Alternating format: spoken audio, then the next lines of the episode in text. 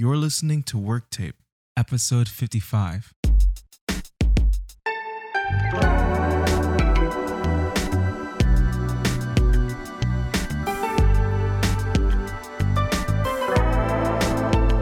Hello, everyone. Welcome to the Work Tape Podcast. It is Isaac Rover and Christina once again, and we are here to just be casual and talk about what we've been listening to lately. And yes, that'll be fun. Yeah, I'm excited. I'm excited as well. Let's uh let's jump right into it. I want to hear what you've been listening to because I always talk. Sounds good. So I haven't really been listening to anyone, but what I've been listening to a lot lately, um, like playing on literal repeat is uh Gratitude by Lake. Do you know Brandon Lake? No, no, I don't. So he used to be with Bethel. He's kind of more affiliated with Elevation now, which makes sense because he's from South Carolina. Um, and I'm pretty sure that Elevation is in South Carolina. It's in one of the Carolinas, but really phenomenal voice. Reminds me a little bit of Phil Wickham, but with a Southern accent since he's from South Carolina. But yeah, his song Gratitude, absolutely beautiful. And I noticed that I really gravitate towards certain worship songs just depending on whatever God is working in me at the time. And so gratitude is a good thing to be working on. yeah. So always. But yeah, y'all should listen to that one. Gratitude by Brandon. He's just got like a voice like butter. It is so good. What is his last name again? Lake. L A K E. Mm-hmm. I've been listening to him, and also there is a Christian band out of uh, I think Tulsa, Oklahoma, uh, named uh, well, the guy's name is Gable Price, and there's this album called Gable Price and Friends. And there's a song on there called Underdressed. And everyone kind of like looks at me weird when I say the title. And I'm like, it's not undressed, it's underdressed. Like, like literally, I've gotten weird. You caught me off like, guard Have with you that. never heard that term? what? Uh, it's so ridiculous. no, it But was more like like I was like totally mature about it until like you just like simulated an actual conversation. I I lost it. Like that's hilarious. that's literally this has happened more. It's probably happened twice, which isn't that much, but still, that's enough to be like, dude, like y'all Gen Zers need to like get with it. and that's a topic for another day. yeah, right. Oh my gosh, I love them. But That was yeah, funny. it's just so good. And it's all about like we're underdressed in and of ourselves. We have no righteousness that justifies us before God, but dressed in his righteousness, we're like, we're made holy. We are justified by him. And even though he's king of the universe and the galaxies bow at his feet, like he's dining with us because we're dressed in his righteousness. So, yeah, it's a sick song. That one and Evergreen by Gable Price and Friends. Those are both really good. That's what I've been listening to.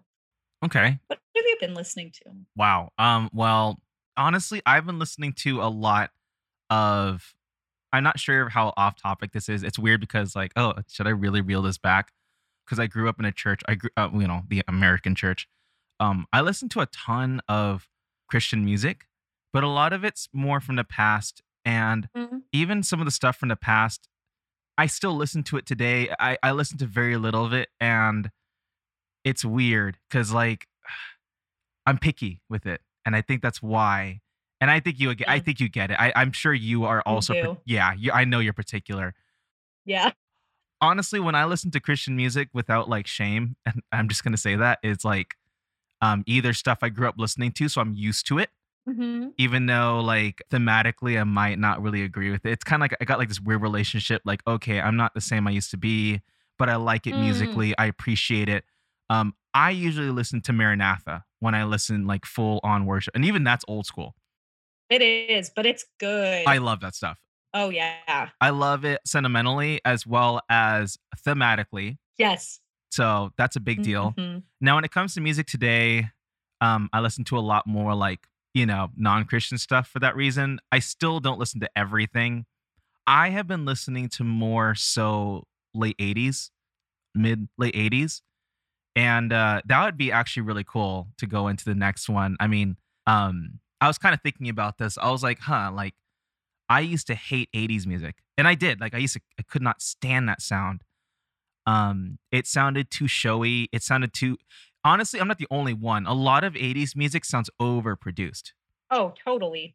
And as a kid, I was like, this sounds disgusting. Like it's way over the top. I was like, I still have that relationship with a lot of 80s music. That's why I still can't stand a certain chunk of the 80s. It was because I, I respect Michael Jackson, can't stand the message of Madonna, but musically, I respect her. Totally. So that sound I do like, but I never really liked the pop rock of the 80s because I was like, pop and rock, I don't have an issue with. And especially when they're together, even though I've gotten to that huge debate about, well, rock is still technically pop when you think about it. And I still stand by that. Sure. But as far as a genre is concerned, I mean, pop rock is like Hall and Oates, right? Like, you know, that's like, that counts as pop rock. And there, there are so many different styles of pop rock. XTC, you know, like, I, I like that sound, but I don't like a lot of pop rock of the 80s and and I mean more like mainstream because the underground 80s is so interesting to me. But I never liked hair metal and I never liked I mean some of the pop rock that I told you about because it's just Yep. it doesn't fit the genre to me. In fact, hair metal is one of those weird things. I like that style of, of music in the 70s because the production's not over the top.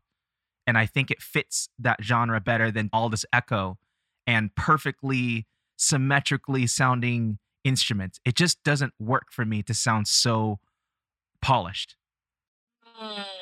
Which is why you like Nirvana. Oh yeah, no, it explains a lot. Yeah. I get that too. I totally get that.